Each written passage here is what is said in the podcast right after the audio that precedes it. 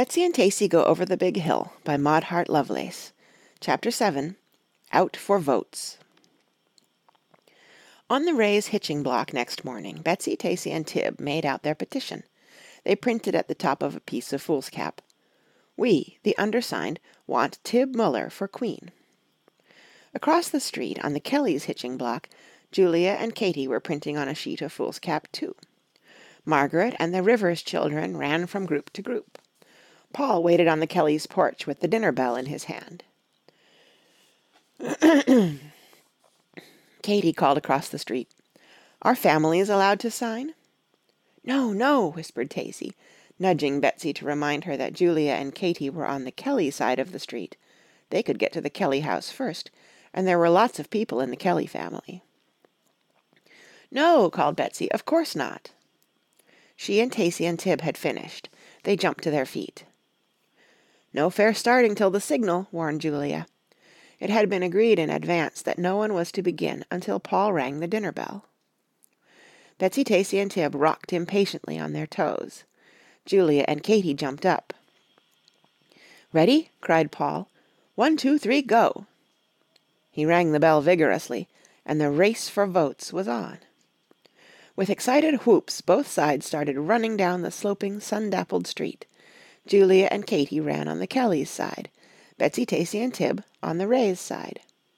Betsy, Tacy and Tib paused to sign up the oldest Rivers child. She hadn't started to school yet, but she could print her name. They ran into the Rivers' house, and Mrs. Rivers signed. They ran down the terrace to the next house.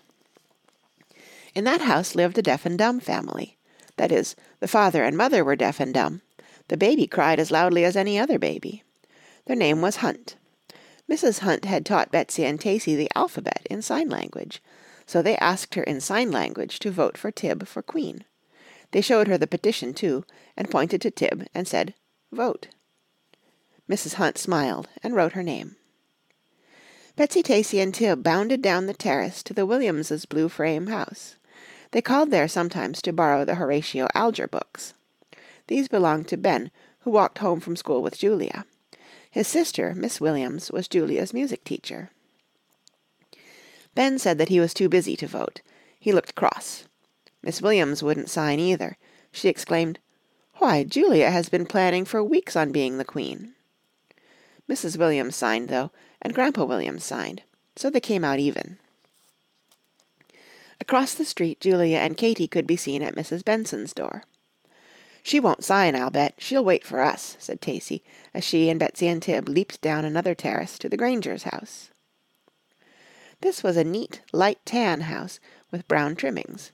No children lived there, the Granger daughters were grown up, but Betsy and Tacy knew the house well, for here they often borrowed little women. They had borrowed it almost to tatters. Mrs. Granger signed, and so did the woman in the house below. She had two small children, not old enough to print their names. In the last house of the block lived a family with many children. All of them signed.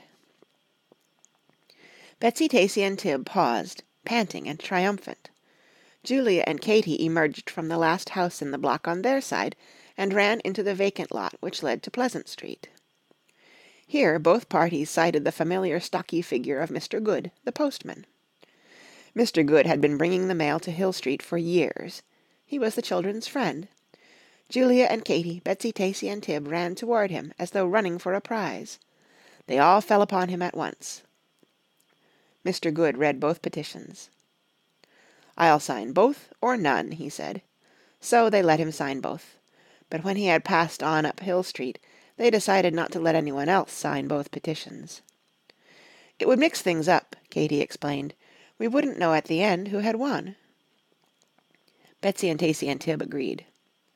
"Ta ta!" said Julia and Katy, and they cut through the vacant lot to Pleasant Street. One of their best friends lived on Pleasant Street. She was the Dorothy whom they had included in their plans for a Queen celebration. Her father and mother played with Betsy's father and mother in the High Fly Whist Club. Julia and Katy were certainly heading for her house. "Let's fool them," said Betsy. Let's us go to Pleasant Street, too. We'll go the other way." So they raced back up Hill Street and went to Pleasant Street by the road which led down the big hill past Tacy's house. At that corner lived the little girl named Alice. She was an earnest little girl with fat yellow braids. "I'll come along and help," she said. "Come along," said Betsy Tacy and Tib. They started down Pleasant Street with Alice, and just as they had expected, they found Julia and Katy at Dorothy's door. "Yah, yah, fooled you!" yelled Betsy Tacy and Tib. "Copy cats!" yelled Julia and Katy. "Copy cats!" echoed Dorothy. She was one of the little girl's favorite big girls, with brown curls and eyes and a very sweet voice.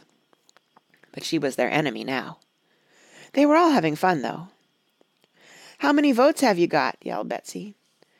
"Show us your list and we'll show you ours," yelled Julia and Katy. They met in the middle of the road and compared lists. Julia had fifteen votes for Queen, but Tib had sixteen. "It's certainly close," said Alice. The two parties separated and ran from door to door. They both rushed at the baker's boy when they saw him coming out of a house with his tray full of jelly rolls and doughnuts. He was a fat boy with red cheeks. They knew him well. Like the postman, he wanted to sign both lists, but they wouldn't allow it. He looked from Julia, with her loose brown hair on her shoulders, to Tib, with her crown of yellow curls. "By golly," he said, "this is fierce." After a moment he signed Julia's list. "But I'll give you a doughnut," he said to Tib. She divided it with Betsy and Tacy and Alice. The two parties made rushes also at the grocer's boy, the butcher's boy, the iceman, and the milkman. Up and down Pleasant Street they went. They were amazed when the whistles blew loudly for noon. They ran home in great good humor, and Julia and Betsy told their adventures at their di- and Julia and Betsy told their adventures at the dinner table. Mr. Ray winked at Mrs. Ray. "See," his wink seemed to say, "I straightened everything out." "You must uh, be almost ready to stop and count votes," he said. "Oh, no, papa," cried Betsy. "But you must have called on every one you know." "Why, papa," said Julia, "we haven't been to School Street yet. Some of my best friends live on School Street." "Well, I don't want you to go too far away," said Mrs. Ray. "How far do you think they should be allowed to go, Bob?" "Not beyond Lincoln Park," said Mr. Ray. Lincoln Park was a pie-shaped wedge of lawn with a giant elm tree and a fountain on it. Hill Street turned into Broad Street there. It was the end of the neighborhood. "Lincoln Park, then," said Mrs. Ray. "But before you start out, I want you to wash and wipe the dishes. I have to frost the cake I'm sending to the ice cream social." Julia's eyes widened. "Where is the social, mamma?" "It's on the Humphreys lawn," said Mrs. Ray. "They're raising money for the Ladies' Aid." She had made a layer cake with lemon filling, and she frosted it with thick white frosting, while Julia and Betsy washed the dishes. By the time they were finished, Katy and Tacy and Tib were yoo-hooing from the hitching block. The two parties started out again. Unlike Julia and Katy, Betsy, Tacy, and Tib had no friends on School Street, but they went there just the same. They wanted to keep Julia and Katy in sight. They could see them, on the opposite side of the street, running busily from house to house. Betsy, Tacy, and Tib went from house to house, too, and this was a different business from calling on the houses at Hill Street. It was fascinating, delicious, to knock at the doors of houses whose outsides they had known for years, but whose insides were unknown and mysterious. There was the red brick house with limestone trimmings, where they had always imagined very wealthy people lived. There was the house with pebbles set in plaster above the door, the house with an iron deer on the lawn, the house where bleeding hearts grew in the spring. Some of these houses they had always loved, some they had almost feared. They had never expected such luck as to see inside them all.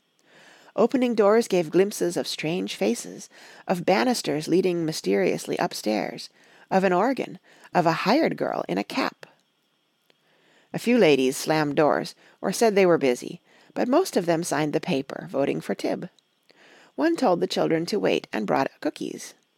Another, a plump young woman, said she had just made fudge. She gave them some.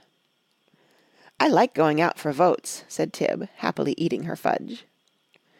They were enjoying themselves so much that they did not notice when Julia and Katy dropped out of sight. But all at once they realized that their rivals were nowhere to be seen. "They've cut through lots somewhere," said Betsy. They've lost us on purpose, I'll bet, Tacy said. Where do you suppose they've gone? I don't know, said Betsy, but I think we'd better go around this corner and keep on as far as Lincoln Park. That was what they did. But now the ladies in the houses at which they called said that Julia and Katy had been there. May we sign your list too? they asked. No, ma'am, we have an agreement. They were growing warm. They were a little tired too, and more than a little dirty. Lincoln Park came into sight, cool and green under its elm, the waters of its fountain sparkling. "Let's stop and rest before we go home," said Betsy. "Look there!" Tib cried. "What's going on at the Humphreys house?" "It must be a wedding or a funeral," said Tacy. Betsy remembered. "It's the ice cream social. They're raising money for the Ladies' Aid. Mamma baked a cake for them." They stared at the Humphreys house, a large yellow stone house that looked that overlooked the park. The road before it was crowded with carriages, and the lawn was crowded with tables. Ladies in light summer dresses trailed over the grass.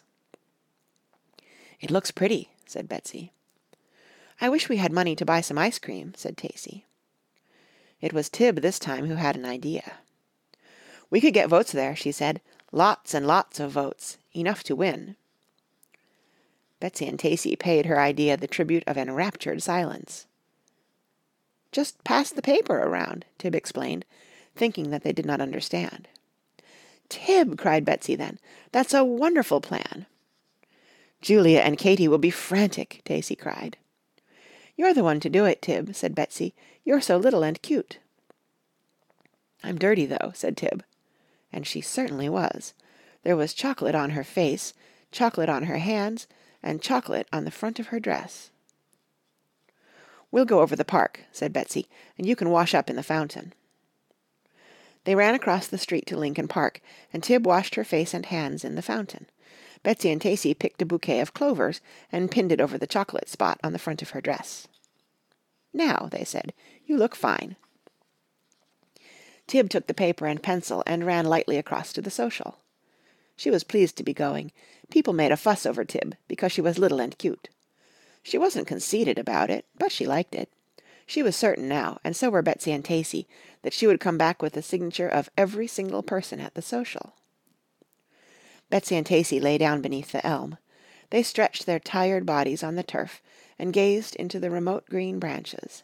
They did not speak, but they shared a great content. This was shattered almost immediately, and most unexpectedly, by Tib's return. She arrived at a run, very red of face. "You come with me," she said, "just come with me." Betsy and Tacy jumped to their feet and followed her back across the street. "Look there," said Tib, pointing to the Humphreys lawn. They followed her indignant finger. A nearby table was covered with a snowy cloth. There was a big bouquet of roses in the center. Sitting at the table, looking very grown up, eating ice cream, and helping themselves freely to cake, were Julia and Katy. Their paper and pencil lay on the table between them. Catching sight of Betsy, Tacy and Tib, Julia lifted the paper and waved it. "Don't bother to come in," she said. "We've got all the names." "And Mrs. Humphreys just insisted," said Katy, "that we have some ice cream." "Oh, oh, oh!" cried Betsy, Tacy and Tib. They rushed furiously away. They did not return to the park. That cool greenness did not suit their rising temper. They began the long, hot plod up Till Street. They began the long, hot plod up Hill Street, raging. "That's why they ducked us." "I knew they were trying to." Julia asked Mamma this noon where the social was going to be held. "She was planning it then." "It's the meanest thing I ever heard of." "Of course," said Tib, "we were going to do the same thing ourselves." Betsy and Tacy closed their ears to that remark. It was just like Tib to make it. "They must have gotten a hundred names," said Betsy. "We can never, never, never catch up." "Gee whiz! Gee Whittakers, we've got to." "But there aren't any more names to get. We can't go beyond Lincoln Park," Tib reminded. This time Betsy had the idea. She stopped still, planting her feet hard. "We can't go beyond Lincoln Park," she said. "All right, we'll turn around and go back, and we'll just keep on going." "But, Betsy," said Tib, There's no sense in that. We'll come to the hills." "And we'll just keep on going," Betsy repeated. Tacy did not speak at once. Her eyes began to sparkle. Tib tried to puzzle it out. "Of course there's the Ekstrom's house, up on the big hill, but there wouldn't be many votes there." "You mean we should go to Little Syria," said Tacy. "Little Syria?" cried Tib. Betsy nodded, her face tight with glee. "I've always wanted to go there," Tib cried joyous, joyfully. "I'm not afraid of old Bushara." "We'll say we'll see Naifi, too." "And think of the votes. I'll bet there are more votes in Little Syria than there are at any old ice cream social. It will serve Julia and Katy just right. We'll have to keep it a secret from them that we're going, though." "We'd better keep it a secret from everybody," said Betsy. "Of course, we've never been forbidden to go, but then nobody ever thought we would go." "We'd better just go," said Tib. "To morrow morning. Take a picnic." They walked briskly, smiling, up Hill Street. That night at supper Mr. Ray asked who was ahead in the Queen race. "Julia, I think," said Betsy, as though it didn't matter much. "Are you ready to count votes and decide?" asked Mr. Ray. "Not quite," said Betsy, "but Julia's certainly ahead. She's got a big long list." Mr. Ray looked at Mrs. Ray proudly. His lips formed the words, "Good sport." Julia looked at Betsy sharply. Betsy's face was innocently bright. End of chapter 7, read by Kara Shallenberg, www.kayray.org, on Sunday, March 20th, 2016, in Union City, California.